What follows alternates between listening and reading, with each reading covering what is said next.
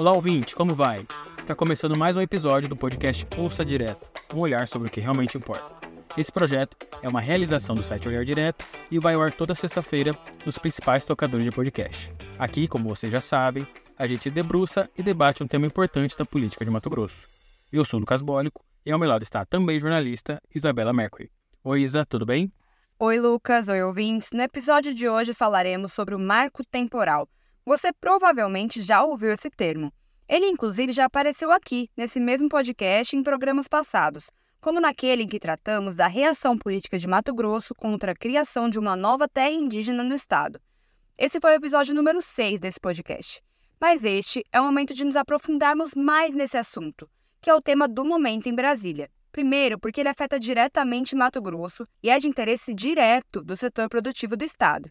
Segundo, porque há quase um consenso na classe política de Mato Grosso sobre o tema, só que ele pode ser definido numa direção contrária. O assunto está em debate no Supremo Tribunal Federal e há um projeto de lei tramitando também no Congresso Nacional. O que, acontece se o legislativo for para um lado e o judiciário para outro? Vamos debater tudo isso aqui. Tá, mas vamos com calma aí.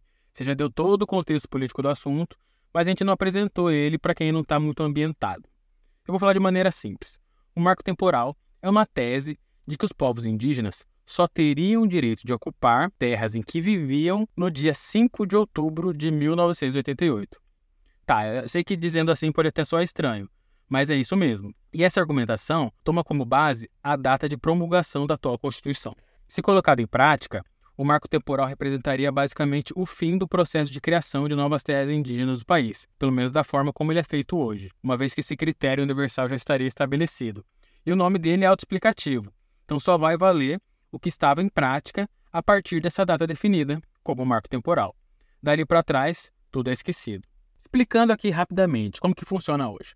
A FUNAI realiza uma série de estudos antropológicos, históricos, etc., para comprovar que determinada área era ocupada tradicionalmente, ou foi ocupada tradicionalmente, por povos indígenas que reivindicam ali aquele território.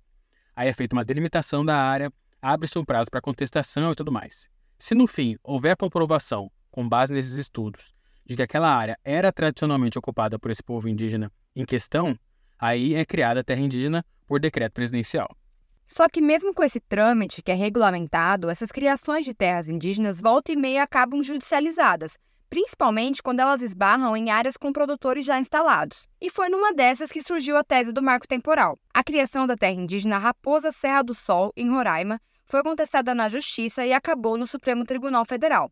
Em 2009, os ministros do STF reconheceram que a área pertencia aos indígenas, usando o entendimento de que eles estavam no local quando foi promulgada a Constituição Federal. Tá, peraí. Só que o próprio Supremo decidiu em 2013 que o julgamento da Raposa Serra do Sol serviria somente àquele caso. Sim, por isso mesmo que o assunto não está resolvido.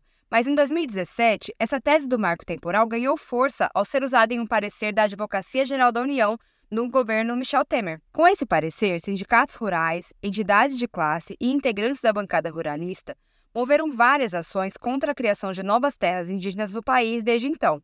Uma delas é a que diz respeito a uma área em Santa Catarina reivindicada pelos indígenas Xoklengs. A Fundação Amparo Tecnológico ao Meio Ambiente, Fátima, usou esse parecer da AGU para tentar impedir juridicamente a criação da terra indígena a esse povo. O processo também foi parar no Supremo, e dessa vez o ministro Alexandre de Moraes decidiu que essa ação vai servir como jurisprudência para todos os casos semelhantes. O Supremo está votando o assunto e, ao mesmo tempo, está tramitando no Congresso Nacional. Uma matéria muito parecida, idêntica, na verdade. E a elite política de Mato Grosso é praticamente unânime a favor do marco temporal. O principal argumento usado na defesa dessa data como referência aí para o reconhecimento de terras indígenas é o da segurança jurídica. O que os defensores dessa tese sustentam é que, com o atual modelo de demarcação feito no país, qualquer área estaria sujeita a ser enquadrada futuramente como terra indígena. Quando a gente decidiu fazer esse episódio sobre o marco temporal, eu logo falei com o Max Aguiar, que é repórter de política do Olhar Direto, para ele ouvir o governador Mauro Mendes sobre o assunto. O Max encontrou o Mauro no evento público e por isso vocês vão ouvir no fundo um lambadão tocando. Então eu quero me antecipar aqui e pedir desculpa para vocês. Tente não prestar atenção na música e repare somente nos argumentos do governador. Vocês vão ver que ele se apoia aí nessa tese da segurança jurídica como fundamentação na defesa do marco temporal. acho que é um absurdo. O Brasil gosta de criar problema para o próprio país. Abrir uma insegurança jurídica dessa é um absurdo. Nós já temos 14% de terra indígena, com todo respeito aos nossos irmãos índios, mas não dá para criar uma insegurança jurídica gigante dessa.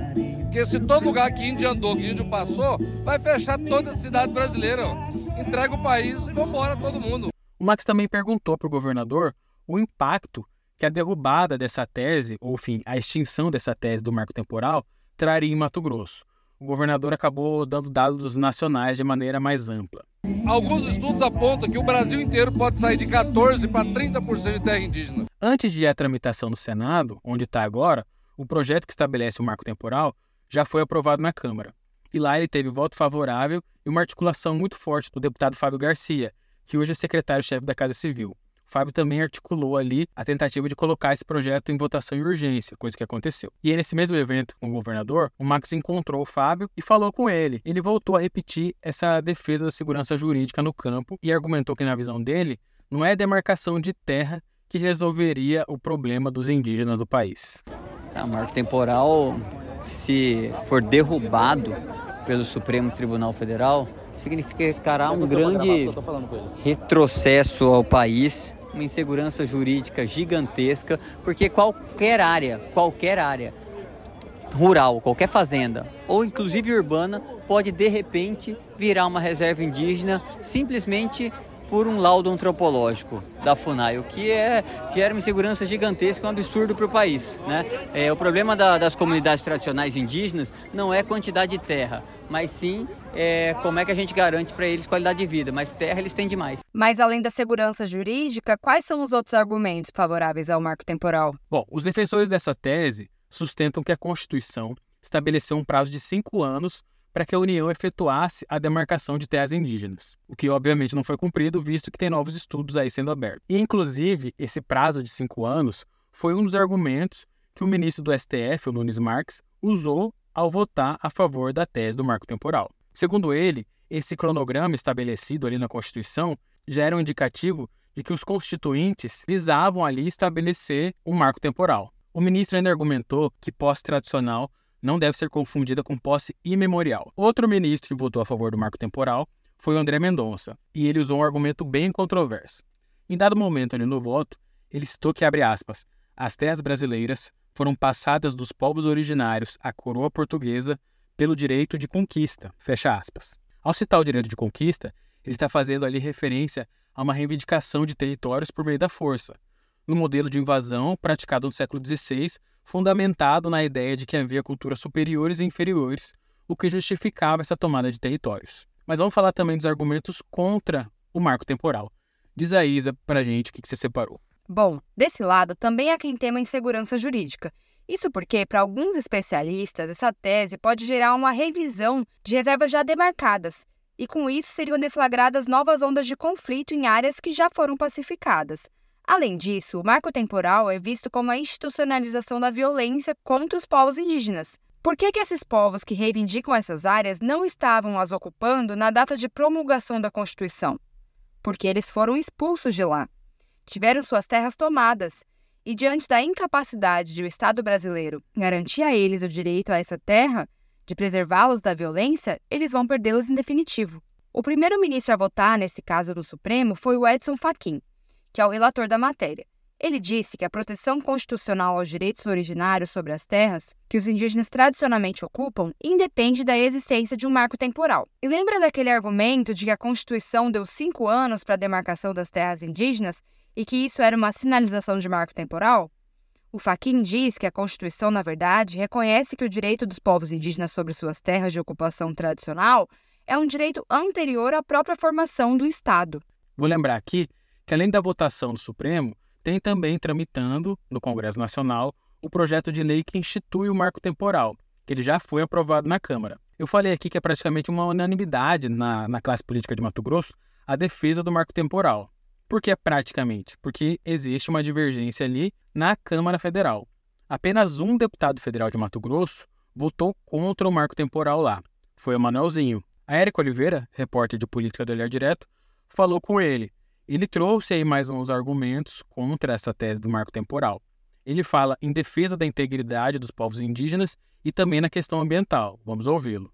São dois motivos principais que estão em questão no marco temporal. O primeiro, risco a integridade física, a manutenção da cultura, a garantia da história dos povos indígenas, que temos que lembrar, estão aqui antes de nós e devem, assim como nós queremos que a nossa cultura seja preservada, terem a sua também preservada pelo poder público, garantindo o poder de representatividade equiparado ao que a bancada ruralista também tem. Então, se uma parte do Congresso Nacional não se mobilizar na defesa desses povos, a relação representativa vai ser extremamente desigual, é, fazendo com que inúmeras tribos indígenas tenham aí a sua identidade ameaçada. E num segundo ponto, o de que, sem dúvida alguma, isso pode aumentar o desmatamento, porque somente 1,6% em média do, do desmatamento de todo o território nacional ocorreu dentro de terra indígena. O resto todo foi fora. Sem contar que, com a, a, o novo marco temporal, nós teríamos um grande risco aí de escravização, de trabalho análogo à escravidão, de trabalho forçado, de muitos indígenas que estão somente ambientados à cultura um pouco, uh, um pouco mais uh, menos urbanizada e eles teriam essa dificuldade em, na relação humana com os povos que têm uma, uma formação civilizatória diferente da deles e isso sem dúvida acarretaria um prejuízo muito grande. E aí a Erika perguntou para ele também sobre essa questão da segurança jurídica, já que quem é a favor do marco temporal bate tanto nessa tecla. Ele falou sobre isso também.